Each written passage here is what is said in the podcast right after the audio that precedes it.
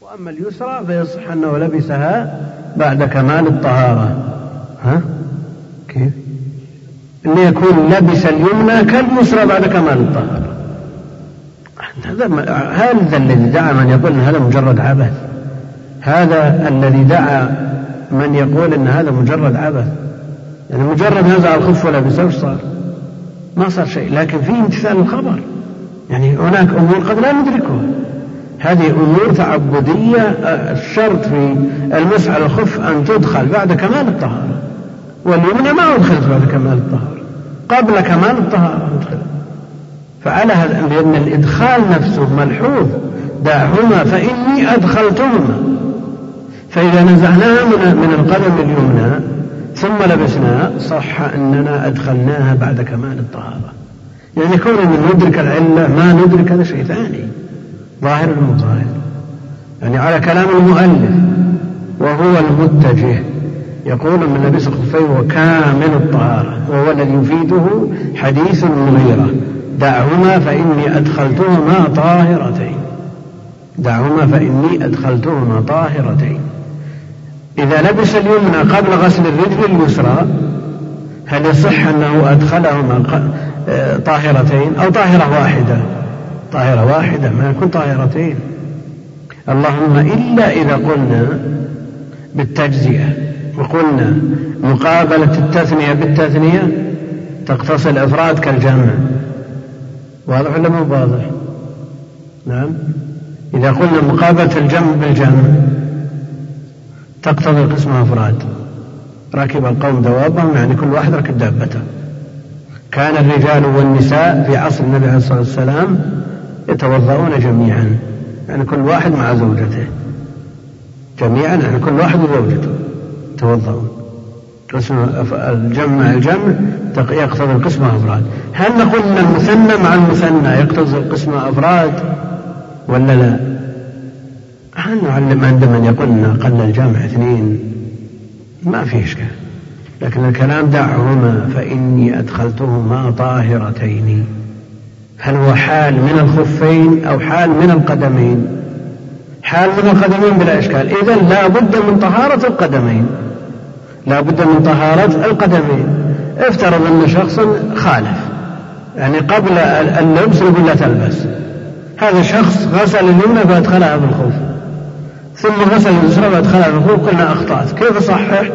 نقول انزع الخف اليمنى من القدم اليمنى ثم البسها فقط. يقول يا أخي هذا عبث بس تفسخ وألبس ليه والذي يقول بأنه لا يلزمه أن ينزع يقول هذا مجرد عبث. لكن هل لنا أن نبحث في مثل هذه الأمور والشرط واضح من النص؟ نعم. إيه. ما قالوا تجزئة ولا غير قالوا مجرد خلق عبث يعني وإلا هم يلزمون في قبل ذلك. نقول له النبي عليه الصلاة والسلام يقول دعهما فإني أدخلتهما طاهرتين ما جزئت ما جزئت. على كل حال آه، ظاهر النص يقتضي وجوب إدخال القدمين حال كون آه، إدخال الخفين حال كون القدمين معا طاهرتين هذا ظاهر من النص. لكن إذا فعل خالف مثلا هل نقول له اخلع لتلبس بعد كمال الطهارة أو نقول أنت فعلت ولا وهذا عملك مع أنه أثر في مسألة المسح نعم. نعم. لا لا لا لا يرتفع الحدث إلا بآخر عضو الإنسان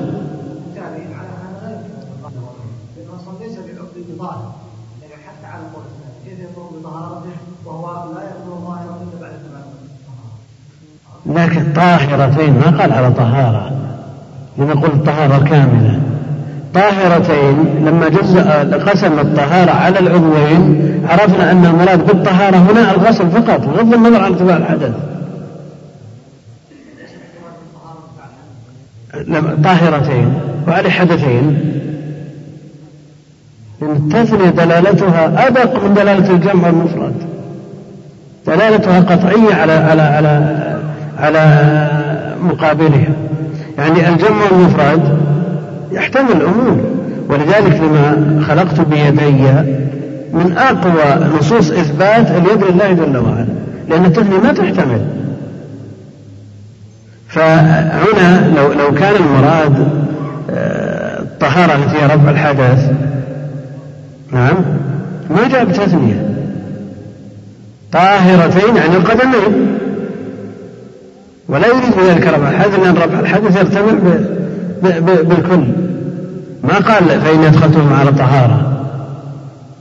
عرفت الفرق؟ إيه هنا يريد بذلك الغسل. يريد بذلك الغسل. على كل حال مما قيل في المسألة ما يستدل به المذهب ما ذكره الشيخ صالح. أن أن الحدث مرتفع.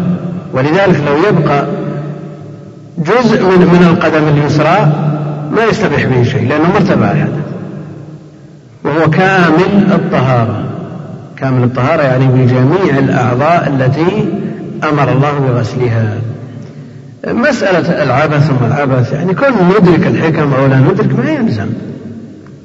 إنما ليتم الامتثال وهو الإدخال الخف إدخال الخفين القدمين. حال كون القدمين طاهرتين لا يتم إلا بخلع الخف اليمنى ثم لبسه لكن ندرك أو ما ندرك هذا ليس إلينا. علينا الامتثال. يعني بعد مسح أو قبل المسح. يعني لو لو كملت الطهارة. ثم لبس الخفين ثم خلعهما قبل نقض الوضوء. هذا طهارته الأولى. ما في إشكال أبدا. لكن الإشكال فيما لو لبس الخفين على بعد كمال الطهارة ثم أحدث ثم مسح ثم خلع. هذا سيأتي إن شاء الله. لا لا. ها؟ لا لا لا ما هذا. اليمنى في مسألتنا. أما المسألة التي تشير إليها أنه إذا مسح ثم خلع أن تبطل الطهارة. يقول تبطل الطهارة يقول يرد عليه من هذا ليس من نواقض الوضوء. يعني خلع الخف ليس من نواقض الوضوء. نقول نعم ليس بخ... ليس من نواقض الوضوء لكن إن صليت بهذه الطهارة صليت بقدم لا مغسولة ولا ممسوحة. يعني طهارة ناقص كأنك ما غسلت رجليك أصلا. ويأتي هذا. ومن لبس خفين وهو كامل الطهارة ثم أحدث مسح عليهما يوما وليلة للمقيم وثلاثة أيام ولياليهن المسافر. فإن خلع قبل ذلك أعاد الوضوء هذا هذه المسألة. ثم أحدث لبس ثم أحدث. لبس ثم أحدث.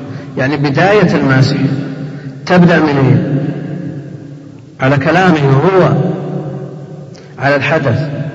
تبدأ من أول حدث بعد كمال الطهارة وبعد اللبس وقوله فيما بعد ولو أحدث مقيم فلم يمسح حتى سافر. أتم مسح مسافر. وش يفهم من هذا؟ أنه علق المدة بالمسح لا بالحدث. الآن في بداية كلامه ثم أحدث مسح عليهما. كأنه يربط بداية المدة بالحدث. بعد اللبس لكن المسألة التي تليها ولو أحدث مقيم. تطهر طهارة كاملة ثم لبس ثم أحدث. وهو مقيم ثم لم يمسح إلا في السفر. تبدأ المدة من المسح. فلم يمسح حتى سافر أتم على مسح المسافر. منذ كان الحدث. لأنه لو بدأت المدة من الحدث لغلبنا جانب الحضر. وهذه جادة, جادة المذهب. لو بدأت المدة منذ الحدث لغلبنا جانب الحضر كما هي جادة المذهب. لكن كأنه هنا ما جرى على قاعدة واحدة. ففي الأول قال ثم أحدث مسعى عليهما يوم وليلة المقيم.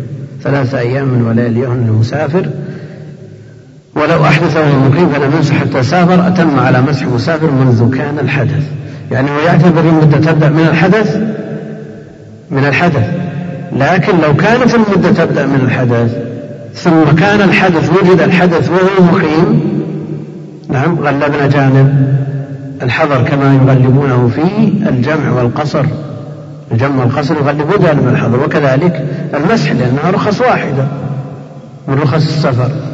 الذي يرخص في هذا يرخص في هذا على كل حال الخلاف معروف في المسألة هل المدة تبدأ من الحدث أو تبدأ من أول مسح؟ فتعليق الحديث المدة على المسح يمسح المقيم كذا ويمسح المسافر كذا يدل على أن المدة تبدأ من إيش؟ من المسح. نعم. لا لا لا لا, لا. عندهم المدة تبدأ من أول عدد بعد اللبس. هذا معروف واضح في المذهب. طيب. لا لا كلامهم محسوب بالحرف. لا هم جادتهم أن المدة تبدأ من الحدث بعد بعد اللبس. هذا هذا المعروف في المذهب. القول الثاني أنها تبدأ من المسح لأن النص علق البدء البدء علق المدة بالمسح. يمسح المقيم يوما وليلة ويمسح المسافر ثلاثة أيام بلياليه. فعلقه بالمسح على هذا المدة تبدأ من أول مسح. وين؟ شوف الآن الثمرة الثمرة من الخلاف. لو توضأ لصلاة العصر توضأ لصلاة العصر ثم مكث طاهرا وصلى به المغرب والعشاء بالطهارة الأصلية ما مسح إلى الآن. أحدث بعد صلاة العشاء مباشرة. بعد صلاة العشاء مباشرة. ولم يمسح إلا لصلاة الصبح. متى تبدأ المدة؟ المذهب تبدأ من حين الحدث. تبدأ من الحدث. والقول الآخر يبدأ من المسح. يعني يحسب من صلاة الصبح. صلاة الصبح الثانية ما يمسح. يكون مسح يوم وليلة. لكن على المذهب أنه تنتهي المدة بصلاة العشاء من اليوم الثاني من أول حدث. فعلى هذا لو أراد أن يصلي تهجد فهل يمسح ولا يمسح؟ وقد أحدث بعد صلاة العشاء ولم يمسح إلا لصلاة الفجر. المذهب لا لأن خلاص انتهت المدة ما يمسح. وعلى القول الآخر الذي الذي يعلق الترخص ويعلق المدة بالمسح يمسح إلى أن يطلع إلى أن إلى صلاة الفجر. نعم الوارد في النص. كيف؟ ما دليل الحدث؟ إيش قالوا؟ ماذا؟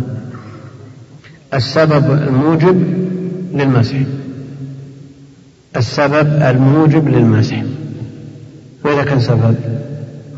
ها؟ علة ما ما لهم دليل واضح.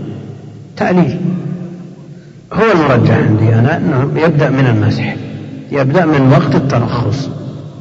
والترخص من أول مسح كلامه يؤيد هذا أنه إذا مسح فلم يمسح حتى سافر أتم على مسح مسافر. ولو كان يبدأ من الحدث لغلبوا جانب الحضر كما هي قاعدتهم. نعم. من أول مسح لا الحدث. من أول حدث بعد اللبس. نعم. وش الفرق بين القولين؟ الفرق بين القولين أنه إذا لبس الخف على طهارة واستمر قلنا لبسها لصلاة العصر توضأ لصلاة العصر لبس الخف ثم استمر طاهرا ومسح لصلاة المغرب والعشاء وهو على طهارة تجديد. ولم تنتقض طهارته إلا بعد صلاة العشاء. شوف الآن عكس المسألة الأولى. يكون المذهب أوسع من القول الثاني. واضح ولا مو واضح؟ الفرق بين المسألتين. المسألة الأولى أنه توضأ طهارة كاملة لصلاة العصر فلبس الخفين واستمر على وضوئه إلى أن صلى العشاء ثم أحدث. ولم يمسح إلا صلاة الصبح. المذهب ينتهي من بعد صلاة العشاء. في في الوقت الذي أحدث فيه. والقول الثاني من أول مسح. من أول مسح. يعني صلاة الفجر. عكس هذا يعني أضيق من هذا فيما لو استمر على طهارته إلى بعد صلاة العشاء لكنه مسح مجددا الوضوء لصلاة المغرب وصلاة العشاء ينتهي بالمسح. ينتهي بصلاة المغرب. هذا الذي يعلق بالمسح لا يفرق بين كون بعد حدث أو لا. والذي يعلقه بالحدث يقول إذا لم يحدث ما عليه ما يحسب شيء. لأنه لأن وضوءه هذا لا أثر له. وضوء التجديد لا أثر له في الواقع. لو تركه ما صار شيء.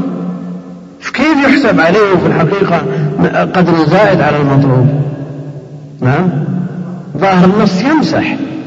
فمسح هذا. يمسح يوم وليلة مسح. والمسح ما والنص ما في فرق بين المسح في الوضوء الواجب وفي الوضوء المستحب. فالذي يظهر تعليقه بالمسح يعني لو استمر مدة طويلة آه، لم يمسح. لو جمع جمع تقديم ثم جمع جمع تأخير صلى الصلاتين الأوليين ثم جمع جمع تأخير في منتصف الليل. تبدأ المدة من متى؟ من منتصف الليل إذا مسح للمغرب والعشاء.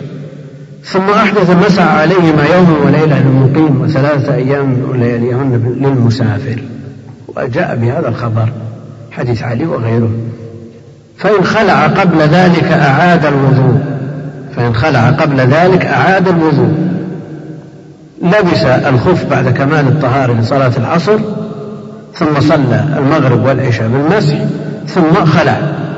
بعض الناس يتضايق من النوم بالخفين أو الجوربين ويخلعهما للنوم وبعد صلاة العشاء طاهر ما أحدث فأراد أن يصلي ما كتب له قبل أن ينام بعد أن خلعهم. على كلامه فإن خلع قبل ذلك أعاد الوضوء. وشيخ الإسلام ومن يقول بقوله يقول لا إعادة عليه لأن الخلع ليس من نواقض الوضوء. الخلع ليس من نواقض الوضوء وهو يشبه بهذا المسح على الرأس ثم حلق الشعر. المسح على الرأس ثم حلق الشعر. ونقول أولا ليس هذا من نواقض الوضوء ليس بناقض لكن الطهارة كاملة ولا ناقصة؟ إذا أراد أن يصلي بالوضوء وضوء العشاء الذي مسح فيه ثم خلع. هذه القدم التي يصلي بها مطلوب شرعا إما الغسل وإما المسح ولا واحد منهما. لا قدم مغسولة ولا خف ممسوحة كيف يصلي بقدم لا ممسوحة ولا مغسولة؟ سم. إيه؟ شيخ الإسلام رحمه الله هنا يقول فإن خلع قبل ذلك أعاد الوضوء. مسح واستمر على طهارته ثم خلع. الخلع هذا لا يذكر في نواقض الوضوء لا يذكر في نواقض الوضوء ونظره شيخ الإسلام بمسح الرأس من محل الشعر. لكن وإن لم يذكر في نواقض الوضوء إلا أنه إذا صلى بهذه القدم المكشوفة التي لم يغسلها ولا يسوغ له مسحها وليس عليها ما يمسح. فكأنه توضأ وضوءا لم يغسل فيه قدميه. الذين لا يقولون بالترتيب الموالاة يقول يكفيه إذا خلع الخفين يغسل قدميه فقط لأن الموالاة ليست بلازمة. والذين يشترطون الموالاة لا يكفي أن يغسل قدميه لأن الموالاة غير موجودة. أولا القياس قياس القدم الممسوحة على خفها على على الرأس بشعره ثم حلق الشعر قياس مع الفارق. قياس مع الفارق. لماذا؟ لأن مسح الرأس طهارة طهارة أصلية. طهارة أصل. ومسح الخف فرع وليست بأصل وفرق بين الأصل وبين الفرع. الأصل فيه من القوة الأصل فيه من القوة ما يجعله يحتمل مثل هذا. وأما بالنسبة للفرع فليس فيه من القوة ما يحتمل مثل هذا. كما فرقوا كما فرق الحنفية بين النية في الوضوء والنية في التيمم. قالوا أن الطهارة الوضوء طهارة أصل لا يحتاج إلى نية في قوة. وطهارة التيمم فرع. طهارة فرع فليس فيه من القوة ما يقويه لينهض. أن يكون شرعيا دون نية. شيخ الإسلام أيضا في كلامه الماضي في الدرس السابق فيه ما يدل على تفريقه بين الأصل والفرع. في كلامه ما يجعله ما يفرق به بين الفرع والأصل. يقول وإذا حل الجبيرة فتنتقض طهارته كالخف على قول من يقول بالنقض أو لا تنتقض كحلق الرأس الذي ينبغي أن لا تنتقض الطهارة بناء على أنها طهارة أصل. على طهارة أصل لوجوبها في الطهارتين وعدم توقيتها. المسح على الخف هل يكون مثل الجبيرة يعني مقتضى قوله بناء على أنها طهارة أصل لوجوبها في الطهارتين وعدم توقيتها. إذا المسح على الخف فرع. لماذا؟ لعدم وجوبها في الطهارتين عكس ما قال وتوقيتها. فيفرق بين الخف وبين الجبيرة لأن الجبيرة أصل والخف فرع فماذا نفرق بهذا؟ فليفرق بين الخف والرأس من باب أولى. فليفرق بين الرأس والخف من باب أولى. الظاهر من كلامه. نعم. يعني لا ينتقض إلا بدليل. لكن الآن ما أنت بتتقرب إلى الله جل وعلا بعبادة مشترط فيها الطهارة؟ مشترط لها الطهارة. قدمك وش مسوي أنت غاسلة ولا ماسحة سؤال. منها مغسولة ولا ممسوحة واضحة فكما لو لو توضأت وضوءا ما, ما غسلت فيه رجليك. نفس الشيء. كيف؟ هذا نفسه. أنت قدميك وش, وش ما حالهم. حال القدمين انظر حالك أثناء صلاتك. أن تصلي بأعضائك التي أمر بغسلها. كلها مغسولة إلا القدمين لازم تنظر لازم تنظر. إيه. نعم. شو يقول؟ درست الخبر؟ درسته؟ لكن درسته صحيح ولا مو صحيح ولا؟ راجع راجع. راجع الخبر. نعم. شو؟ ما يصلي. خلاص انتقض الآن الشيخ رحمه الله يفرق بين طهارة الأصل وطهارة الفرع. يفرق بين الخف والجبيرة. لأن الجبيرة أصل يمسح عليها في الطهارتين. فلا أن يفرق بين الرأس وبين الخفين من باب أولى يعني الرأس أدخل في الأصل من الجبيرة. يعني الجبيرة لو أردنا أن أن أن ننظر إليها من خلال الواقع. واقعها ليست أصل فرع. لكنها تشبه الأصل باعتبار أنها عزيمة من جهة وباعتبار أنها في الطهارتين وباعتبار أنها كما قال الشيخ عدم التوقيت. وبهذا تختلف عن الخوف. الرأس من باب أولى. إذا لا نقيس على هذا. لكن إذا الشيخ قال كلام رحمه الله انتهى الإشكال. إذا قالت حذامي نصدقوها هو مشكلة الآن هو إمام من أئمة المسلمين على لا, لا الغالب معه الإصابة لكن ليس بمعصوم. وكثير من طلاب العلم إذا وثق بعالم خلاص يسلم له القياد. إذا هجم هذا العالم على عقله وغطاه عن كل شيء. يعني في كلام ابن القيم أحيانا يجلب على مسألة بجميع ما أوتي من قوة وبيان ثم بعد ذلك طالب العلم يستسلم. ولا يتسنى له أن ينظر في دقائق الأمور. هؤلاء أئمة ما عندنا إشكال وقدوات وأهل علم وعمل لكن ليسوا بالمعصومين يقول لو أحدث وهو مقيم ولو أحدث وهو مقيم فلم يمسح حتى سافر يقول إذا غسل الرجل اليمنى ثم قام بتجفيفها قبل أن يغسل اليسرى هل يجزئ الوضوء؟ مثل هذا لا يقطع الموالاة إنما إذا جفت في الوقت المعتدل يعني الجو المعتدل انقطعت الموالاة أما إذا جففها لا يقطع الموالاة هذا يقول ولو أحدث وهو مقيم أحدث وهو مقيم. توضأ للعصر ثم لبس الخفين صلى العصر أحدث ثم سافر مباشرة. فلم يمسح لصلاة المغرب إلا بعد أن سافر. فلم يمسح حتى سافر أتم على مسح مسافر. وهذا يجري على قول من يقول أن العبرة في البداية المسح لا الحدث. أما من يقول أن العبرة في البداية الحدث يلزمه أن يمسح مسح مقيم تغليبا لجانب الحضر. أتم على مسح مسافر منذ كان الحدث يريد أن يربط بين الأمرين. وما دام ما ترخص إلا في السفر فيترخص ترخص مسافر. وما دام أحدث في الحضر قبل الترخص والبداية تبدأ من الحدث يقول يمسح إلى من تفترض أنه مثل ما قلنا في المسألة أحدث بعد صلاة العصر ثم سافر وجمع جمع تأخير في منتصف الليل ومسح.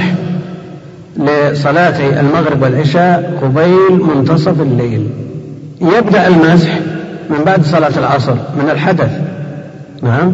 ومع ذلك يمسح ثلاث أيام مسافر لأنه ما باشر الرخصة إلا في السفر وعلى القول بأنه إنما يبدأ بمباشرة الرخصة من المسح لا تنتهي المدة إلا قبل منتصف الليل من اليوم الثاني. يقول ولو أحدث ومقيم فلم يمسح حتى سافر أتم على مسح مسافر منذ كان الحدث. قال ولو أحدث مقيما. ولو أحدث مقيما حال كونه مقيما ثم مسح مقيما ثم سافر أتم على مسح مقيم ثم خلع. لأنه باشر المسح في الحضر. في الصورة الأولى باشر المسح في السفر فيتم مسح مسافر. في الصورة الثانية باشر المسح باشر الرخصة في الحضر فيمسح مسح مقيم. ولو أحدث مقيما ثم مسح مقيما يعني في صورتنا الأولى افترض أنه لبس الخف بعد أن توضأ لصلاة الظهر ثم مسح عليها العصر, العصر وهو مقيم. صلى العصر ثم سافر. يمسح مسح مقيم لأنه بدأ بالرخصة بالمسح وهو مقيم إذا يتم مسح مقيم. أتم على مسح مقيم ثم خلا يوم وليلة. وإذا مسح مسافرا يوما وليلة. فصاعدا ثم أقام. مسح مسافرا يوم وليلة. فصاعدا يعني مسح يوم وليلة أو يوم وليلتين أو يومين وليلة يعني نصف المدة.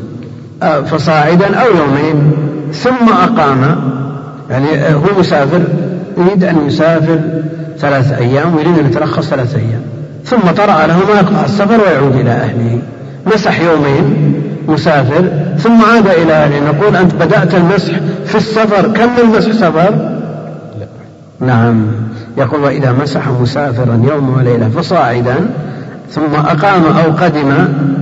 يعني خلاص كان مسافر قال الله جاز في هذا البلد أبى أستمر نوى الإقامة. ثم أقام أو قدم إلى بلده لظرف. اعتراه أتم على مسح مقيم ثم خلع أتم على مسح مقيم ثم خلع لماذا في الأول لما باشر في السفر يتم مسح مسافر؟ باشر في الحضر يتم مسح مقيم. نعم. هنا باشر باشر في السفر وقطع السفر. يتم مسح إيش؟ نعم ينتهي. ينتهي بانتهاء طيب افترض إنه مسح يوم أو يومين في السفر. مسح يوم في السفر. ثم قطع سفره وعاد إلى بلده أو نوى الإقامة. يستأنف مسح مقيم من من من قطعه نية السفر؟ نعم. يخلع. يخلع. أتم على مسح مقيم ثم خلع. هذا مسح يوم وليلة أو يومين وليلة مسح سبعة فروض أو ثمانية فروض. نعم. ثم قطع نوى الإقامة. نقول اخلع الآن أو استأنف يوم وليلة. انظروا في العبارة. ها؟ نعم. لأننا إذا غلبنا جانب الحظر استوفى مدة الحظر وزيادة. استوفى مدة الحظر وزيادة. يقول إذا مسح مسافرا يوم ليلة وصاعدا ثم أقام أو قدم أتم على مسح مقيم ثم خلع إيش عندكم؟ لا عندنا خلع بس. بس. عندنا أو قدم أتم على مسح مقيم ثم خلع لا أتم على مسح مقيم ثم خلع يعني إذا كان مسح يوم وليلة خلاص يخلع فورا أو أكثر. وإذا كان ما أتم يوم وليلة يكمل يوم وليلة. نعم. أيوه. إلا هي مشوشة بعد. ما هي مجرد زائدة هي مشوشة. لأنه في المسألة كيف يتم مسح مقيم المسافر مسح يوم وليلة أو أو أكثر؟ تأملوا العبارة. يقول وإذا مسح مسافرا يوما وليلة فصاعدا ثم أقام أو قدم أتم على مسح مقيم ثم خلع. يعني هذا يتصور فيما إذا لم يكمل اليوم والليلة. يتم مسح مقيم. لكن هذا أتم مسح مقيم وزيادة. يوم وليلة كاملة أو يوم وليلة فصاعدا كيف يقال أتم على مسح مقيم؟ كيف؟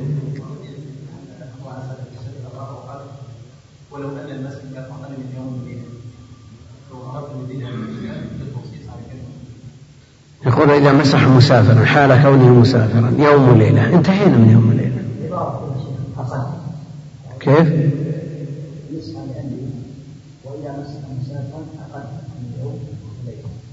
وش طبعا معك؟ ارفع ارفع خل اشوفها ما زال كل شيء. هات شو؟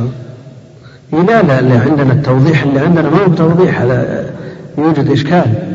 وإذا مسح مسافر يوما وليلة صاعدا ثم أقام أو قدم خلع وين قال وش اللي بين القوسين أجل قال الثانية.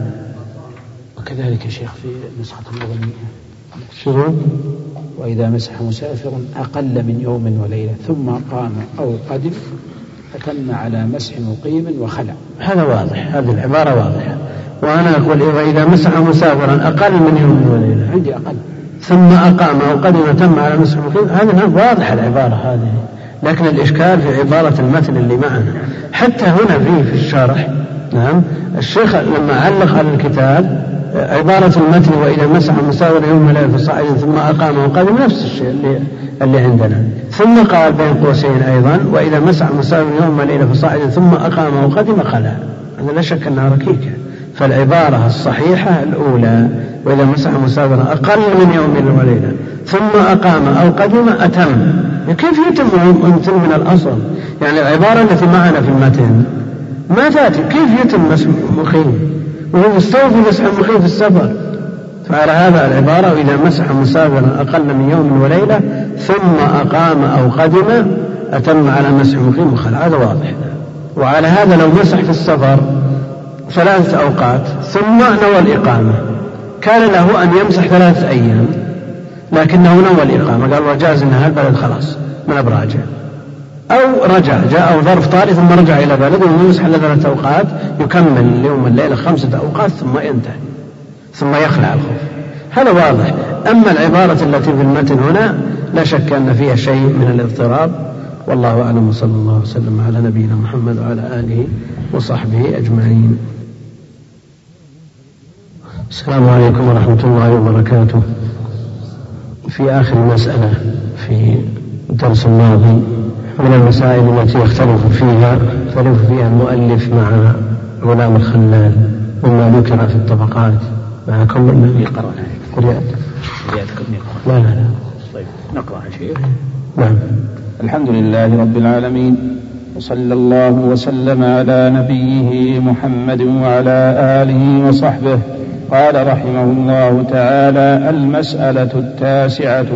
قال الخرقي ولو أحدث مقيما ثم مسح مقيما ثم سافر أتم على مسح مقيم ثم خلع. وهي الرواية الصحيحة وبها قال الشافعي لأنها عبادة يختلف قدرها بالحضر والسفر فإذا تلبس بها في الحضر ثم سافر غلب حكم الحضر كالصلاة. والثانية يمسح مسح مسافر وبها قال أبو حنيفة اختارها أبو بكر وأستاذه الخلال. وقال الخلال رجع أحمد عن الأولة لأن السفر موجود مع بقاء المدة فجاز أن يمسح مسح مسافر كما لو أنشأ المسح في السفر. هذه المسألة يمكن إرجاعها إلى قاعدة وهي هل العبرة بالحال أو بالمآل؟ هل العبرة بالحال أو بالمآل؟ ومن فروع هذه القاعدة أنه لو أحرم قبيل دخول شهر رمضان وأدى العمرة كاملة في رمضان هل تعتبر عمرته في رمضان كحجة مع النبي عليه الصلاة والسلام؟ أو تعتبر باعتبار الحال حال الإحرام شعبانية وليست رمضانية؟ وهنا ابتدأ المسح مسح مقيما. ثم سافر باعتبار أن أكثر المدة في السفر. ومثل هذا لو كبر تكبيرة الإحرام قبل الوقت فقط ثم دخل الوقت مع بداية القراءة أو كبر تكبيرة الإحرام في آخر الوقت ثم خرج الوقت. فهل العبرة بالحال أو بالمآل؟ نعم الأكثر على أن العبرة بالحال وقد جاء في الحديث الصحيح. من أدرك ركعة من صلاة الصبح قبل أن تطلع الشمس فقد أدرك الصبح ومن أدرك ركعة من صلاة العصر قبل أن تغرب الشمس فقد أدرك العصر وإن كان أكثر الصلاة في خارج الوقت إلا أن أهل العلم يقولون هي أداء لهذا الحديث الصحيح. ولو كان غالب العبادة وجلها خارج الوقت بخلاف ما إذا كبر قبيل دخول الوقت والصلاة كلها وقعت في الوقت فإن الصلاة حينئذ تنعقد ولا ما تنعقد؟ لا تنعقد. إذا العبرة بالحال لا بالمآل. وعلى هذا لو أحرم في آخر لحظة من شعبان ثم أدى العمرة في رمضان فإنه حينئذ لا يكون معتمرا في رمضان. بخلاف ما لو أحرم بالعمرة في آخر لحظة من رمضان وأداها ليلة العيد أو في يوم العيد أو بعده فإن حينئذ في رمضان عمرة رمضانية. ولا يكون متمتعا بها ولا يحكم عليه بالتمتع ولا يلزمه دم بسببه. فالرواية التي اعتمدها الخراقي هي الراجحة هي الراجحة. ولو كان أكثر المسح في السفر لأن العبرة بالحال لا بالمآل. قرأت بقية الفصل. نقرأ شيء.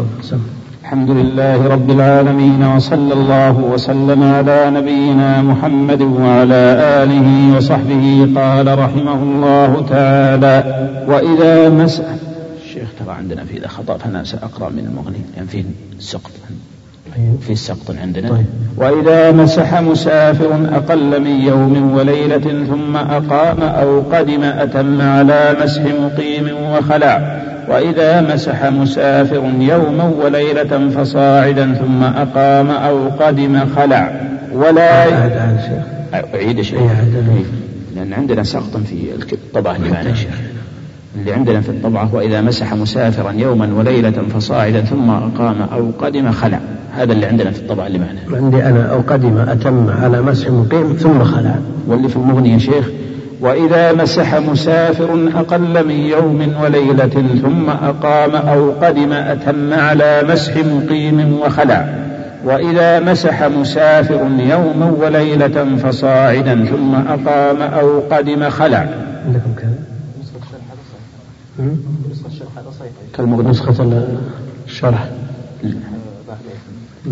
لكن الإخوان اللي معهم شرح الزركشي زركشي موجود شوفوا مثل المغني؟ هذا شو عندنا. وإذا مسح مسافرا يعني حال كونه مسافرا يوم وليلة فصاعدا ثم أقام أو قدم ما في أتم على مسح مقيم ثم خلا. عندك؟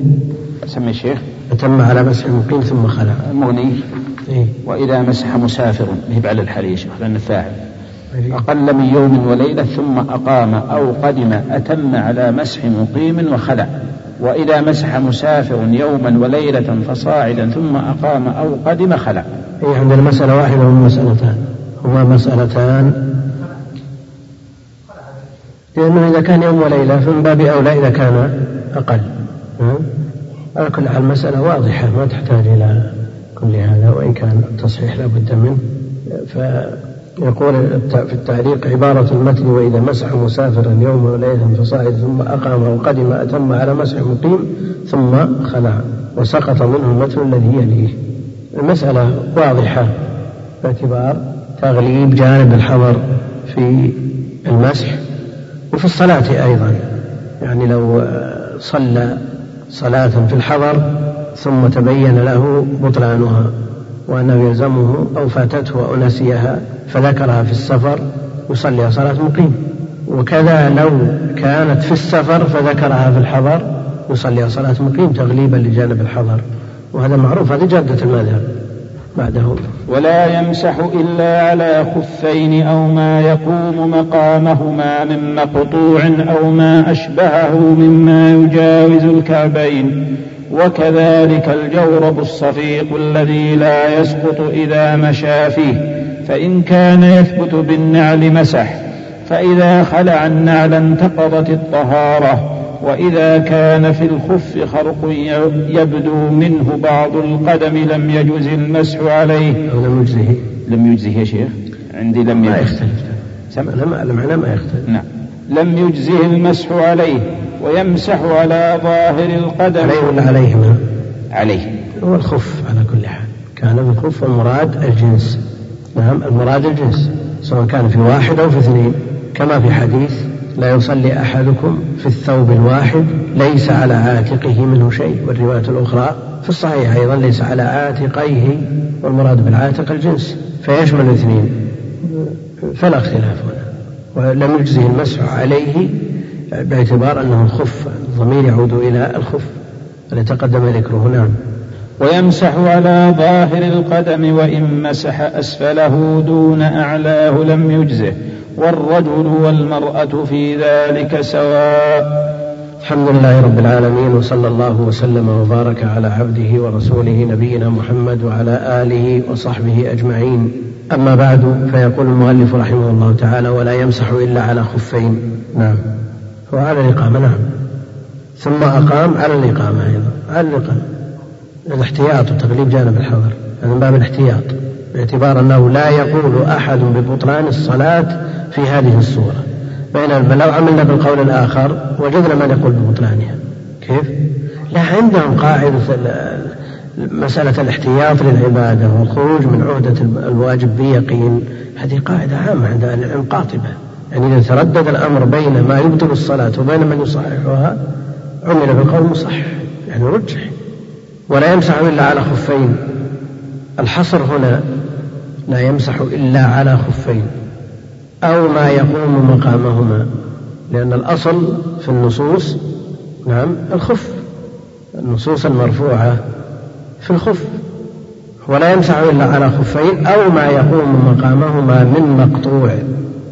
المقطوع الذي دون الخف. ويشترك المقطوع مع الخف في ستر المفروض بأن يكون يغطي الكعبين. فالخف يتجاوز الكعبين إلى نصف الساق وقد يزيد عليه بينما المقطوع دونه مما وما أشبهه مما يجاوز الكعبين مما يجاوز الكعبين بهذا الشرط أن يكون ساترا للمحل المفروض ساترا للمحل المفروض ومن كشف من المحل المفروض فإنه يجب حينئذ غسله. ولا يجمع بين البدل والمبدل إذا لا يصح المسح عليه. إذا كشف منه شيء من المفروض. قال بعد ذلك وما أشبهه ما يجاوز الكعبين وهما العظمان الناتئان. ذكر تعريف الكعبين هنا. وهل ذكره فيما تقدم في غسل الرجلين في فروض الوضوء؟ نعم. بلى. قال وهما العظمان الناتئان. قال وغسل الرجلين إلى الكعبين وهما العظمان الناتئان. وهما العظمان الناتئان. لكن هل يكفي أن يقال هما العظمان الناتئان؟ أو لا بد أن يقول في جانبي القدم. إذا قال إلى الكعبين الكعب لا بد أن يكون ناتئا. ما يحتاج أن يعرف بأنه ناتئ. لأن المادة تدل على ذلك. من الكعبة لبروزها ومنها آه، تكعب ثدي المرأة لبروزه ونتوئه. يحتاج إلا أن يقول من عظمان ناتئان بل لا بد أن يقول على جانبي القدم لأن المخالف ما يخالف في كونهما ناتئين. لكن هو يقول على ظهر القدم ونحن نقول في جانبي القدم. وإلا فالرافضة حينما يقولون في الكعبين أنهما العظمان الناتئان ما اختلفوا عن المؤلف بشيء لكن الفرق في قولهم على ظهر القدم ونحن نقول على جانبي القدم.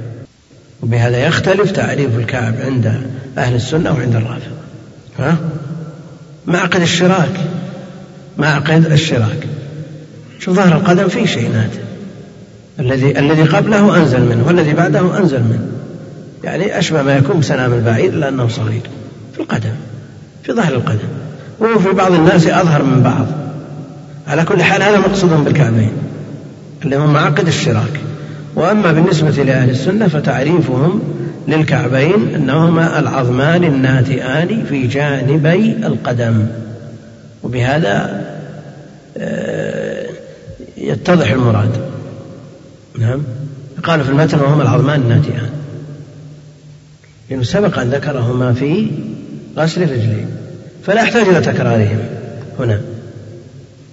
إيه بعض النسخ يقول زيادة غير موجودة في ميم يعني في النسخة على كل حال وجودهما هنا هو مجرد تصريح بما هو مجرد توضيح.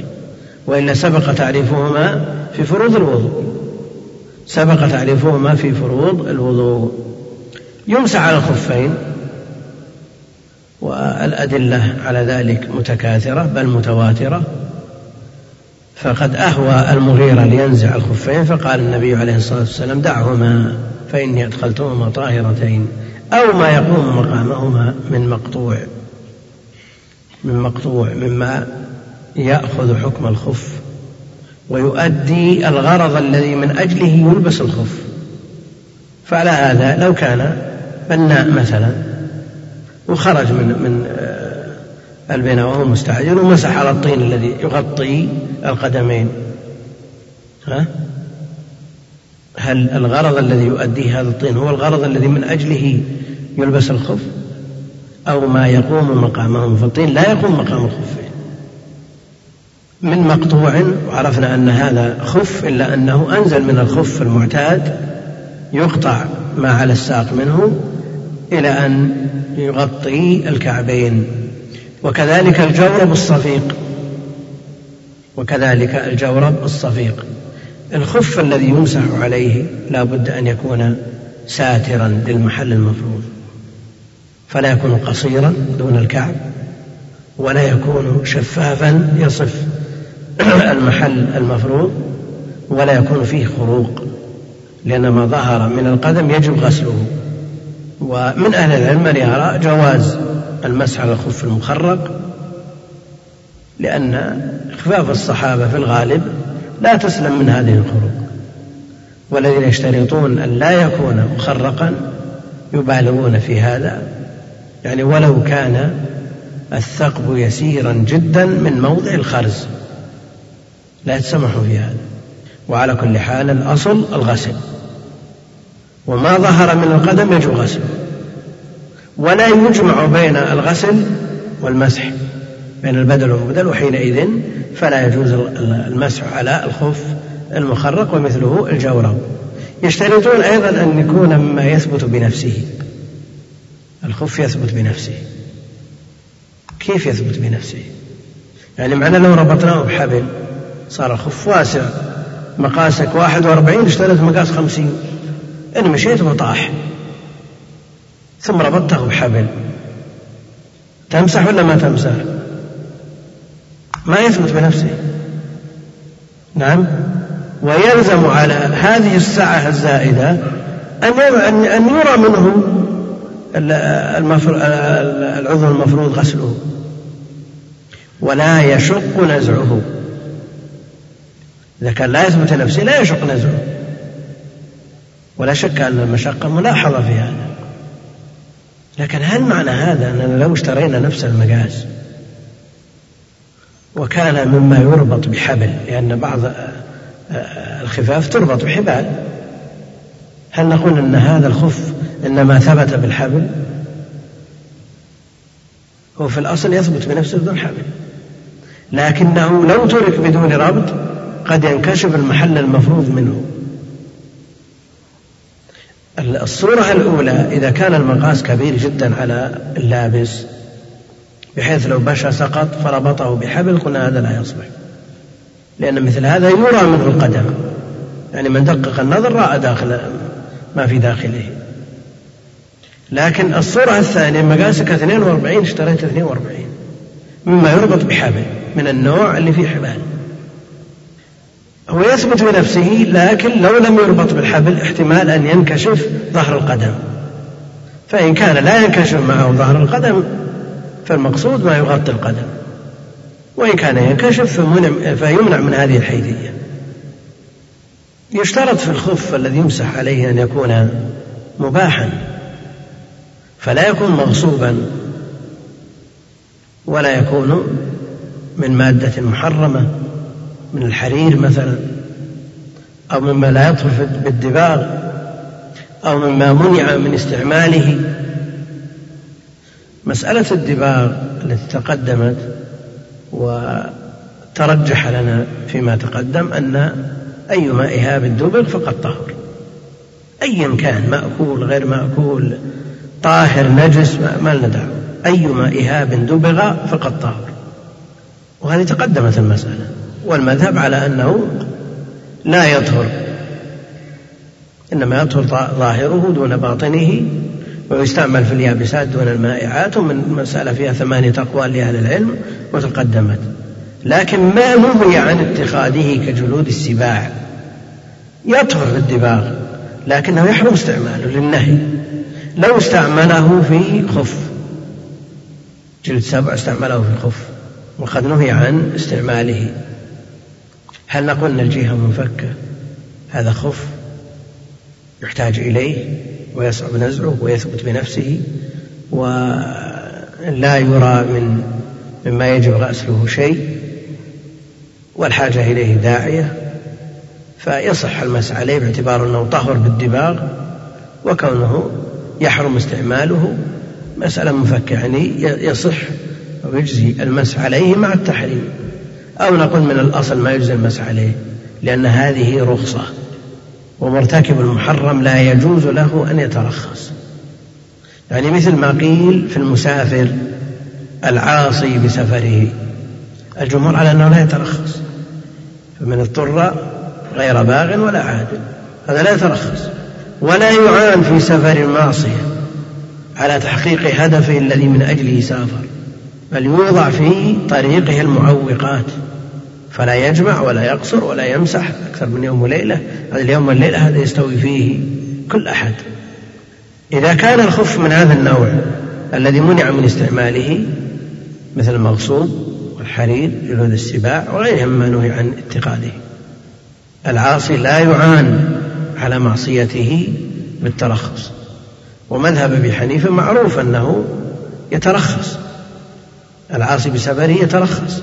والعبرة بالسفر بالوصف المؤثر وهو موجود وإليه ميل شيخ الإسلام ابن تيمية رحمه الله. فإذا اتخذ جلد سبع أو خف مغصوب ثم بعد ذلك مسح عليه وصلى صلاة صحيحة ولا غير صحيحة؟ أو نقول الجهة منفكة. نعم نعم. ظاهر ولا غير ظاهر؟ ظاهر. إذا عرفنا أن المسح رخصة. يعني سبق لنا أنه لو توضأ بماء مغصوب يعني عزيمة الوضوء وليس برخصة والماء الذي يسرقه قد يستعمله للوضوء وقد يستعمله للشرب وقد يستعمله للطبخ. يعني استعمالاته متعددة يعني ليس بخاص في هذه العبادة. لأن قلنا الجهة واحدة بل الجهة مفكة. إذا قلنا ذلك في الماء الذي هو أصل وعزيمة لا نقول هذا في المسح باعتبار أن المسح رخصة والعاصي لا يترخص على طريقة الجمهور. نعم. إيه.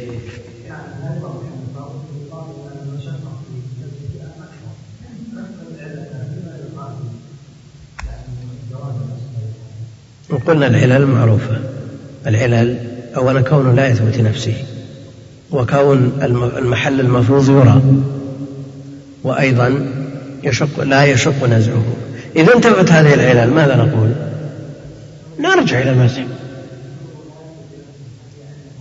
عندهم علة نعم. عندهم علة باعتبار أن أن عدم أن المشقة في نزعه ملازمة للثبوت. نعم. الذي لا يثبت بنفسه ما يشق نزعه. الآن أنت ما يحتاج إلى أن تمزح هو هو ينزع نفسه. والمسح إنما هو لمشقة النازل نعم. ما يقال هذه الحبال التي معه هي من نفس الخف ولا تشترى إلا معه تكون من نفسه. لا لا هذه مسألة ثانية المسألة الثانية. لا لا افترضنا مسألة. ما, ما الخف هذا بدون حبال من الأصل. ويثبت بدون حبال لكن أنت مقاسك أربعين اشتريت خمسين. إذا مشيت طارا قدامك. وإذا نظرت في الرجل رأيته. جبت حبل وربطته هذا محل البحث. كيف؟ نقول العلل العلل مجتمعة واحدة لا تستقل بالمنع.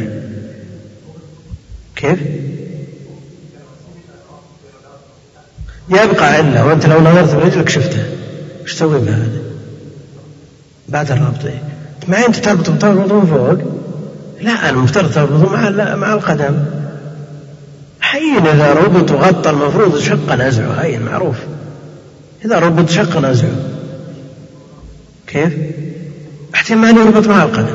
ظهر القدم هكذا يربط من هنا بحيث لا بحيث لا يسقط إذا مشيت. المقصود أن العلل التي يذكرها الفقهاء مجتمعة لا يؤخذ بها منفردة. خذ العلل المجتمعة يا خذ العلل المجتمعة الآن. هم يقول لابد أن يكون ما يثبت بنفسه الأمر الثاني أن لا يرى منه المحل المفروض. نعم. لا يرى منه المحل المفروض. احتمال يرى إذا كان واسع سعة بينة واضحة. إذا كان لا يثبت بنفسه بحيث يقع إذا مشيت يرى المحل المفروض. صح ولا لا؟ أي على كل حال إذا اجتمعت هذه العلل ما لا داعي للمسح. ما في وجه للمسح. الآن المسح مسح الرأس باليد مسح الخف باليد. لو جيء بخرقة مبلولة ومسح بها رأسه أو مسح بها خفه يجزي ولا ما يجزي؟ المسح تحقق. فهل نعم نعم المسح تحقق المسح تحقق لكن لو افترضنا أن الشخص استعان بأحد ومسح في إشكال ولا ما في إشكال؟ ما في إشكال باعتبار أن الفقهاء يقولون تباح معونته وتنشيف أعضائه لكن إذا جاء بخرقة لا بأصابعه ومسح رأسه أو مسح الخف الأحاديث التي وصفت وضوء النبي عليه الصلاة والسلام كلها تقول أنه مسح رأسه بيديه أقبل بهما وأدبر. مسح رأسه بيديه أقبل بهما وأدبر. فهل المسح باليدين قيد في الحكم أو أنها هي الأصل؟ وهذا هو الغالب. أن تفترض أنك توضأ مثلا وأنت غسل يديك شماغك نزل في المغسلة وتبلل ثم جيت مسحت بشماغك يكفي ولا ما يكفي؟ يكفي ولا ما يكفي؟ نحن ننظر إلى الغاية هل تحققت ولا ما تحققت؟ لو جلس تحت المطر مثلا و لا لا تحت المطر من السماء. ورفع رأسه إلى السماء وقال أنا غسلت وجهي الآن. ثم بعد ذلك وضع يديه إلى أن ابتلت وجرى عليها الماء لقوة المطر. ثم بعد ذلك رأسه ما يحتاج إلى إلى تعب. وعرض رجليه للسيل وانغسلت هل نقول هذا غسل شرعي أو لغوي؟ مع وجود النية والترتيب. يعني هل الغسل الشرعي من مقتضاه فعل المكلف أو لا؟ أو نقول أن هذا الماء النازل لا يختلف عن الماء الذي تفتح الصنبور ويصب نعم. أو جلس تحت السماء تحت المطر. وعمه الماء عم بدنه. لغة يقال غسله المطر غسله العرق. لكن هل يقال هذا شرعا؟ لكن الفقهاء يا شيخ ذكروا أنه لو انغمس في الماء ثم خرج مرتبا صحت طهارته نعم. نعم. لكنه انغمس. ها؟ هذا غسل لغوي ما في إشكال. يعني غسله العرق غسله المطر ما في إشكال. عفوا يا شيخ.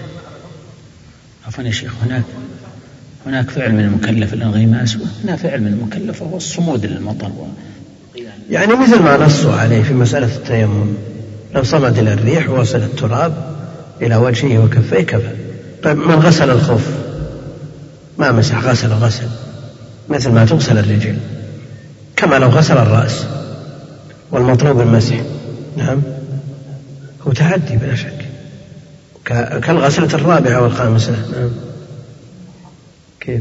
هل نقول إن هذا هو المطلوب وزيادة؟ أو أن نقول هو خروج عن المطلوب؟ هذا شخص غسل رأسه وغسل خفيه غسل. نعم. هل نقول أن هذا المطلوب وزيادة؟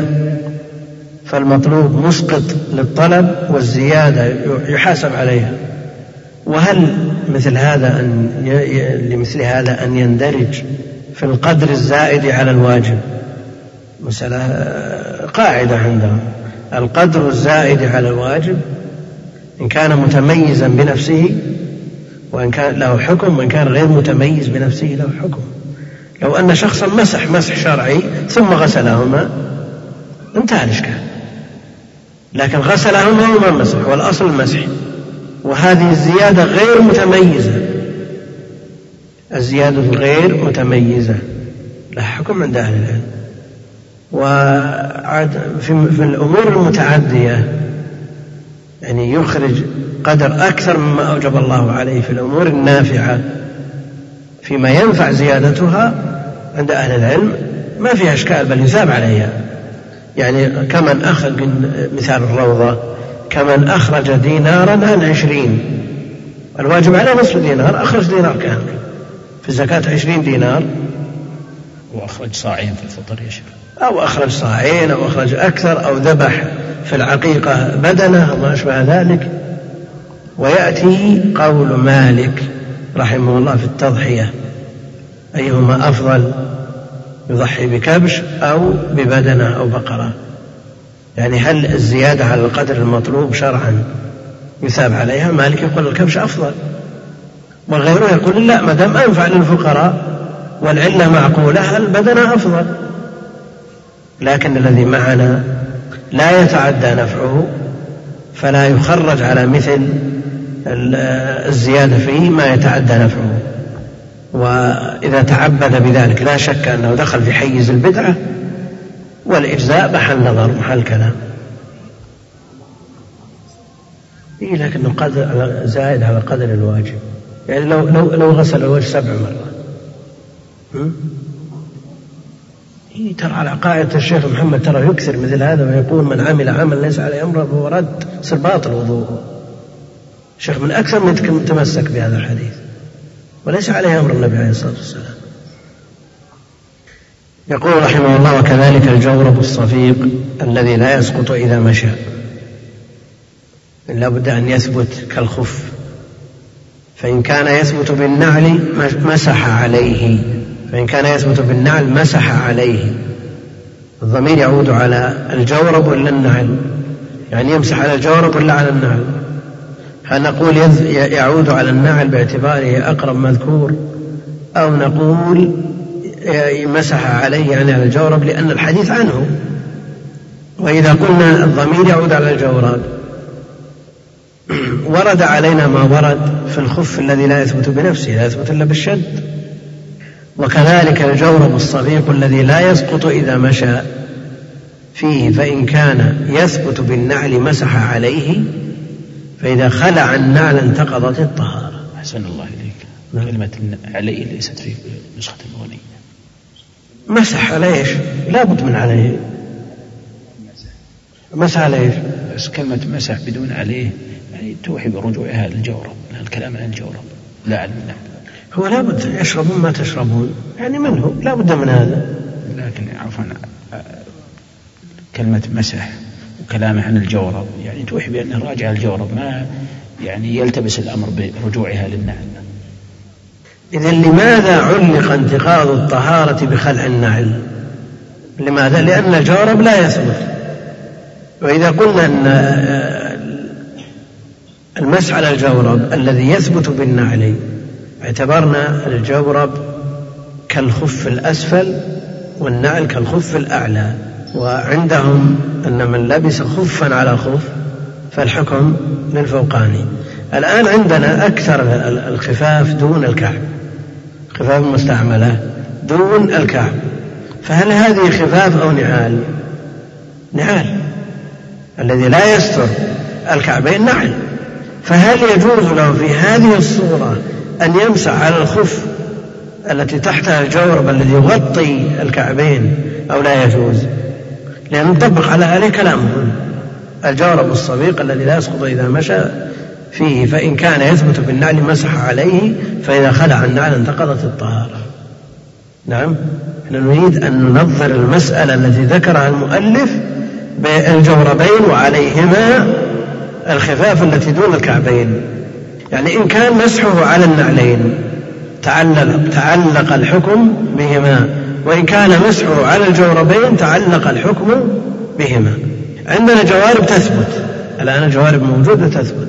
وعليها الخفاف التي دون الكعبين.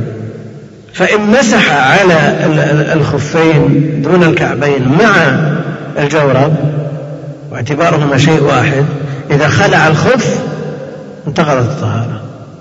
وإن خلع الخف أثناء الوضوء ومسح على الجورب تعلق الحكم بالجورب وحينئذ لا يؤثر خلع الخف القصير. نعم. لا هو ينتقض على الوجهين سواء مسح على الجورب أو على النعل. هنا هنا كلامه هذا الكلام الموجود عندنا فإن كان يثبت بالنعل مسح عليه. فإن خلع النعل انتقضت الطهارة. على الاحتمالين إن كان المسح على الخوف على الجورب انتقضت الطهارة بخلع النعل لماذا؟ لأنه لا يثبت بنفسه. وإن كان المسح على النعل مع الجورب مجتمعين نعم انتقضت لخلع النعل الذي مسح عليه. نعم؟ كيف؟ لا لا ما حكم الشعر. انتهينا من مسألة حكم الشعر وفرغنا منها. عاما وخاصا يعني مع الأخوان وخاصا معك. نعم؟ انتهينا من مسألة القياس على الشعر قياس فرع على أصل ولا يأتي إلا مع الاستواء يقول كان كذلك الجورب الصفيق الذي لا يسقط إذا مشى فيه فإن كان يثبت بالنعل مسح عليه. وقلنا الضمير يحتمل أن يعود على الجورب ويحتمل أن يعود على النعل وسواء مسح على النعل الذي لا يغطي الكعب فإذا خلع هذا النعل إن خلع هذا النعل بطلت الطهارة انتقضت الطهارة. وإن مسح على الخف على الجورب الذي لا يثبت بنفسه إلا بالنعل كذلك انتقضت الطهارة. فعلى الوجهين منتقضة والضمير يصلح أن يعود عليهما. لكن إذا صلح في مثل هذه الصورة هل نقول أنه مقصود أن نعود إليهما؟ قدامك اثنين. كلاهما اسمه زيد. فأردت الإثنين. فتقول يا زيد تقصد بزيد الاثنين. ويلتفتان ثم تشير لهم وجوه. يصح عربية ولا ما يصح؟ تنادي. مفرد وتريد اثنين. يصح ولا ما يصح؟ الآن لو أجرينا الضمير على الاثنين. في إشكال ولا ما في إشكال؟ لأنه يمكن حمله على الأمرين. كيف يمكن حمله على الأمرين؟ إذا خلع النعل وقلنا بالمسح على الجورب وهو لا يثبت بنفسه انتهى. شرطه تخلف وإذا قلنا أن المسح على النعل فهو مع الجورب في حكم الخف الساتر. فإذا مسح على النعل فإنه حينئذ خلع الممسوح عليه فتنتهي الطهارة. وحينئذ ضمير واحد يعود على أمرين. هل يكون هذا مقصود المتكلم غير مقصود؟ يعني هذه قريبة من مسألة استعمال اللفظ الواحد في حقيقته ومجازه. الجمهور على عدم الجواز الشافعية يجيزونه واضح ولا ما واضح؟ يحتاج إلى إعادة. أولا احتمال عود الضمير الواحد إلى الأمرين في مسألتنا. احتمال قائم ولا ما هو قائم؟ قائم الاحتمال. يعني عوده على النعل باعتباره الأقرب وهذا هو الأصل وعوده على الجورب باعتبار الحديث عنه. فضمير واحد يعود على الأمرين. مثل استعمال اللفظ الواحد في حقيقته ومجازه. من يعطينا مثال على استعمال اللفظ الواحد. خلنا في مصطلح الحديث. إذ خالفت لفظا ومعنى ربما. إذ خالفت لفظا ومعنى ربما. يعني المستخرجات. قد تخالف الأصول. في الألفاظ كثيرا وفي المعاني قليلا. مستخرجات تخالف الأصول. في الألفاظ كثيرا. وفي المعاني قليلا والناظم استعمل ربما لللفظ والمعنى لأن ربما تستعمل كثيرا في مخالفة الألفاظ واستعملها قليلا في مخالفة المعاني. والأصل في ربما أنها للتقليل وقد ترد ويراد بها التكثير ربما يود الذين كفروا لو كانوا نعم. فهذا استعمل ربما في معنييها الأصلي والفرعي الحقيقي على اصطلاحهم والمجازي. ومن الشافعية ما عنده مشكلة. لكن هل يسوغ لغيرهم أن يستعملوا هذا الاصطلاح؟ وهل مراد المؤلف عندنا مثل مراد الحافظ العراقي في ألفيته؟ أبدا. فإذا خلع النعل انتقضت الطهارة وقلنا أنه إذا لبس الخف القصير الذي هو في الاصطلاح نعل ليس بخف.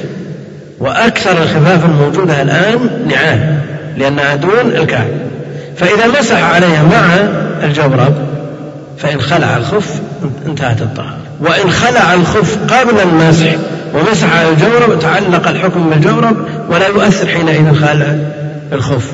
نعم.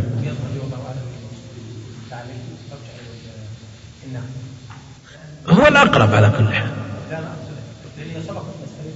لو أن الخف لا يثبت بذلك أو بنفسه. فلو حملناه على الخف دون النعم رجعنا لمثل الأولى وأنهى في ثلاثة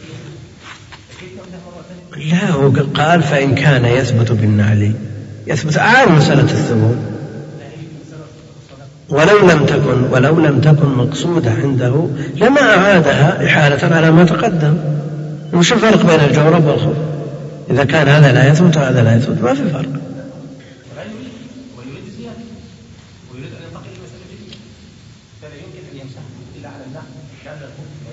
هذا وش الكلام ما الذي يؤيده؟ مسألة التأسيس والتأكيد. وهل نتعامل مع ألفاظ أهل العلم بمثل معاملة كلام الشارع؟ دعنا من مسألة المقلدون يقولون إن كلام أئمتهم ككلام الشارع. فإذا أفتى العالم بقولين متعارضين فتوى توجب فتوى تحرم. يقول إن أمكن الجمع بينهما ولو بحمل خاص على عام ومطلق على مقيد إلى آخره فهو المطلوب. إن لم يمكن فإن أمكن فإن عرف التاريخ فالمتأخر ينسخ المتقدم وإلا فالترجيح يعني يعاملون ألفاظ أهل العلم مثل معاملة النصوص وهذا نصوا عليه في كتبهم يعني في مقدمة الإنصاف في مقاتمته في القاعدة الجامعة في آخره وابن مفلح في الفروع أيضا في مقدمة تكلم على هذا. لكن هل أنه نخاطب الخرقي ونعامله؟ نقول أنه يمكن أن يستعمل الضمير في المعنيين ويعود على الأمرين كما يستعمل في حقيقته ومجازه أو نقول أن الخرقي آه، لا يرى هذا لا يرى مثل هذا الاستعمال ونقول أن الأصل أن الضمير يعود على أقرب مذكور. لأنه قد يوجد مرجح يرجح لنا غير الأصل. إذا كان أصل المسألة في الحديث عن الجورب لماذا لا يعود الضمير عليه؟ واحتجنا إلى مثل هذا في نصوص من الكتاب والسنة. أعدنا الضمير على متقدم. لوجود ما يمنع من عوده إلى متأخر. على كل حال هذا حكم وصورتها العملية مثل ما قلت. جورب فوقه خف دون الكعب. إن مسح على الخف والجورب لا يخلع الخلاف. حتى ينام بهما فإن خلعهما انتهت الطهارة. إن خلعهما وقت الوضوء ومسح على الجورب تعلق الحكم بالجورب ولو حينئذ أن يصلي بالخفاف هذه أو يقلعها سيان لكن عفى الله عنك لا يؤيد رجوع الضمير على الجورب. إنه هو المقصود أصلا بالكلام. والحديث الحديث عنه. أي نعم. الحديث عن الجورب. وهذا اللي يوحي بكلام صاحب المغني يا شيخ لما شرح الجملة هذه. قال يعني أن الجورب إذا لم يثبت بنفسه وثبت بلبس النعل أبيح المسح عليه. فالمتبادر للذهن إنه يقصد الجورب حتى عندنا يعني الحديث عنه يعني هذا خبر عن الجورب وإن كان في الخف خرق يبدو منه بعض القدم لم يجزه المسح عليهما. هكذا عندنا في بعض النسخ لم يجز لم يجوز المسح عليه. في نسخة ميم؟ وفي المغني لم يجوز المسح عليه. على كل حال هذه نسخة الميم وأظن الميم هي المغني. نعم أظن الميم هنا في عندنا في المقابلة هي نسخة المغني. وفي النسخة التي معنا كذلك شيخ لم يجوز المسح عليه. لأنه استفاد من المغني كثيرا. إسماعيل استفاد من المغني. إذا كان بالخف خرق الأصل أن القدم تغسل. تغسل. فإذا وجد الخف مسح عليه بالشروط المتقدمة. مسح عليه بالشروط المتقدمة. فإذا ظهر بعض المفروض المفروض يجب غسله وبعضه كذلك يجب غسله. وإذا ظهر البعض وستر البعض هل نقول أن ما ظهر منه يجب غسله وما ستر منه يمسح؟ وقد قيل بهذا بناء على إعطاء كل شيء حكمه. أو نقول أن الحكم واحد فإما البدل وإما المبدل. فالمؤلف مشى على الأصل وأن الأصل الغسل لابد من الغسل ولا يجمع بين البدل والمبدل ومن أهل العلم من يرى أن مثل هذا لا سيما إذا كان الخروق يسيرا فإن خفاف الصحابة قد لا تسلم من الخروق. والمذهب جار على أنه لا بد من نزعه إذا كان فيه خروق يبدو منها بعض آه، المفروض. وكأن هذا هو الأحوط. وعلى هذا لو كانت الجوانب شفافة ليست صفيقة أو فيها خروق. رأي شيخ الإسلام معروف أنه يتسامح في مثل هذا ويفتى به من قبل بعض أهل العلم لكن الاحتياط للعبادة يقتضي أن تكون ساترا لجميع المحل المفروض. ويمسح على ظاهر القدم. يمسح على ظاهر القدم فإن مسح أسفله دون أعلاه لم يجزه والرجل والمرأة في ذلك سواء. بقيت هذه الجملة على كل حال نشرح السطرين ونجيب على الأسئلة في الدرس القادم ونترك الحيض إن شاء الله تعالى في بعد الحج. صلى الله وسلم على نبينا محمد وعلى آله وصحبه أجمعين. السلام عليكم ورحمة الله وبركاته. ماذا يقول؟ نريد تفصيلا لحديث القلتين. هل هو مأخوذ به أم لا؟ وما الدليل على أن العبرة بخروج الماء عن طهوريته بتغير لونه أو طعمه أو رائحته؟ أما حديث القلتين فهو مختلف في صحته عند أهل العلم وهو مضاعف بالاضطراب في متنه وسنده. وصحح من قبل جمع من أهل العلم ومن صححه شيخ الإسلام ابن تيمية وابن حجر وغيرهما. على كل حال من صححه كشيخ الإسلام عمل بمنطوقه دون مفهومه. لأن مفهومه معارض بحديث أبي سعيد أن الماء طهور لا ينجسه شيء. وممن صححه ممن يعمل بمنطوقه ومفهومه الحنابلة والشافعية. يعملون به منطوقا ومفهوما فيجعلونه الحد الفاصل بين القليل والكثير. الذي ينجس بمجرد الملاقاة هذا هو الحد الفاصل عندهم. والحنفية يفرقون بين القليل والكثير أيضا لكن بتفريق آخر. على تفصيل تقدم ذكره فمنهم من يرى أن القليل عشرة بعشرة فما دون والكثير ما زاد على ذلك. ومنهم من يرى أن القليل إذا حرك طرفه تحرك طرفه الآخر والكثير ما لم يتأثر طرفه الآخر. وعلى كل حال المرجح في هذه المسألة مذهب مالك وأن الماء لا يتأثر مطلقا إلا بالتغير كما تقدم تفصيله. وذكرنا أن الغزالي تمنى أن لو كان مذهب الشافعي كمذهب مالك لأنه أيسر على الناس وأسهل في التطبيق. والشريعة بعيدة عن مثل هذا التعسير الذي حصل بسبب التفريق بين القليل والكثير وجعله حدا فاصل. ومن راجع كتب الحنابلة والشافعية وفروع هذه المسألة عرف أن في هذه المسألة عسر وتطبيقها شديد.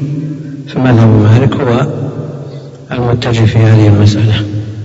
قد يقول قائل هل نرجح مذهب مالك لأنه أيسر؟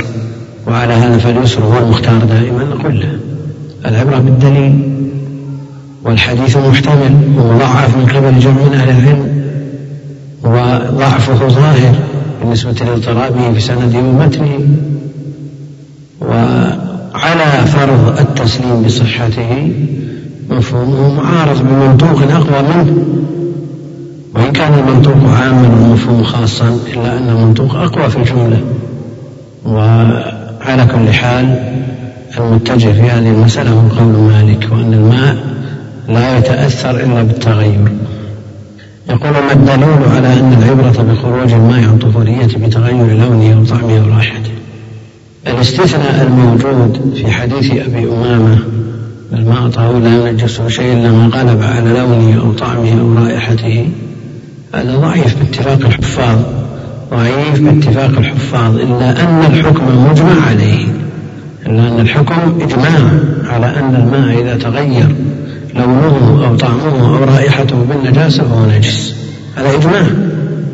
لأن النجاسة موجودة حقيقة لا حكما.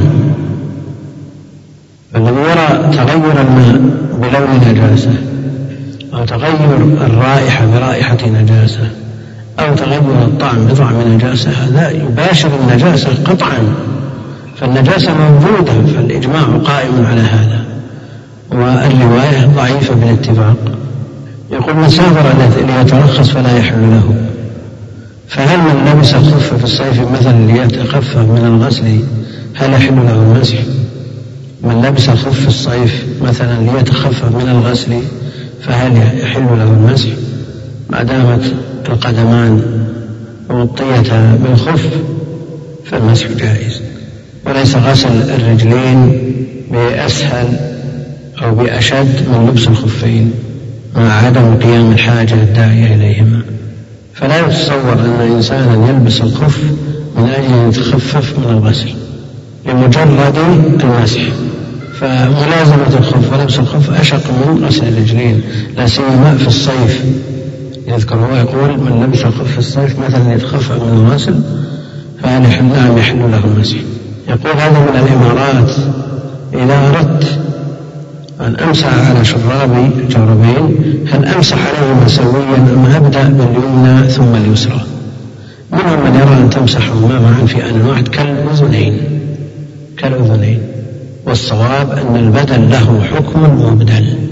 ما دامت الرجل اليمنى تغسل قبل اليسرى ثم تغسل اليسرى البدل تمسح الرجل اليمنى ثم تمسح الرجل اليسرى. يقول إذا مسحت على جوانب ستة أوقات فما حكم الصلاة السادسة؟ هل أعيد الصلاة السادسة ثم أرتب الصلوات التي وقعت بعدها أم أعيد السادسة فقط؟ الصلوات الخمس المأذون بالمسح فيها هذه صحيحة ما في أشكال. الكلام في السادسة الزائدة على اليوم والليلة هذه لابد من إعادتها لأنك مسحت في مدة لم يؤذن لك فيها بالمسح فلا بد من إعادتها ثم تصلي الصلوات التي بعدها. يقول اقتربت من زوجتي في نهار رمضان ولم أباشرها فقط مداعبات بسيطة فأنزلت فما حكم هذا الأمر؟ هل صيامي صحيح وهل يلزمني كفارة أم لا؟ أولا أنت عصيت وبطل صومك وعليك القضاء. وأما الكفارة فلا. وعليك أن تتوب من هذا الذنب العظيم الذي اقترفته ولا تعود إليه ثانية. بقي من باب المسح. المسألة الأخيرة وأنها قرئت. الحمد لله رب العالمين وصلى الله وسلم وبارك على عبده ورسوله نبينا محمد وعلى آله وصحبه أجمعين. يقول المؤلف رحمه الله تعالى ويمسح على ظاهر القدم فإن مسح أسفله دون أعلاه لم يجزه والرجل والمرأة في ذلك سواء. يمسح على ظاهر القدم دون أسفله ودون جوانبه. وفي الأثر المروي عن علي رضي الله عنه لو كان الدين بالرأي لكان أسفل الخف أولى بالمسح من أعلاه. عند أبي داود بسند حسن جيد حسن سنده. ثم يقول قد رأيت رسول الله صلى الله عليه وسلم يمسح أعلى الخف. فالمسح الخف من أعلاه من الأصابع إلى أن يتجاوز الكعبين إلى أن يشرع في الساق. ولا يستوعب أيضا الأعلى بالمسح وإنما يمسح بأصابعه خطوطا. وليس المراد بذلك بهذا المسح التنظيف لأن المسح مبناه على التخفيف. نعم قد يزيل هذا المسح يزيل الغبار اللاحق, اللاحق بظهر الخف ليظهر الخف مظهرا مناسبا بين الناس من غير غبار. وأما أسفله الذي يباشر الأرض يباشر القاذورات فإنه لو مسح لانتشرت النجاسة. وليس بالغسل يزيلها انتشر القدر الذي فيها. ومن النجاسة لا بد من إزالتها. النجاسة لا بد من إزالتها لكن القدر الذي وطئ به وباشر به الأرض لا يمسح بالماء لأنه ينتشر ويزيد. أما بالنسبة لأعلاه فإنه يصيبه من الغبار ما يصيبه فيزول بالمسح. ولذا قوله رضي الله عنه لو كان الدين بالرأي لو كان الدين بالرأي يعني بالرأي المجرد الذي لا يستند إلى دليل. هذا الرأي المجرد الذي لا يستند إلى دليل لا عبرة به. لا عبرة به ولا دخل له في الدين والدين دين نص واتباع. ليس بدين آراء واجتهادات مجردة واحتمالات عقلية مجردة. ابن حجر ينص على أن الاحتمالات العقلية التي لا تؤيد بالدليل لا قيمة لها. نعم إذا خلت المسألة من الدليل ينظر فيها بالأقيسة والاجتهادات.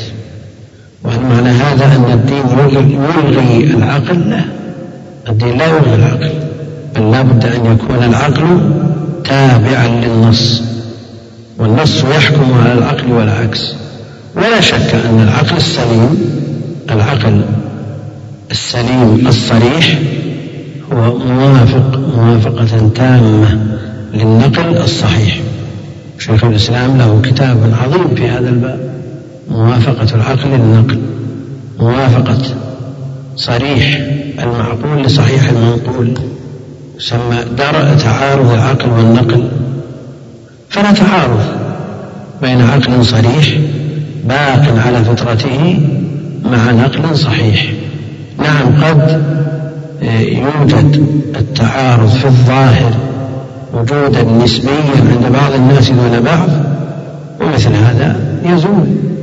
يزول بالبحث وبسؤال الأعلم. ينتهي.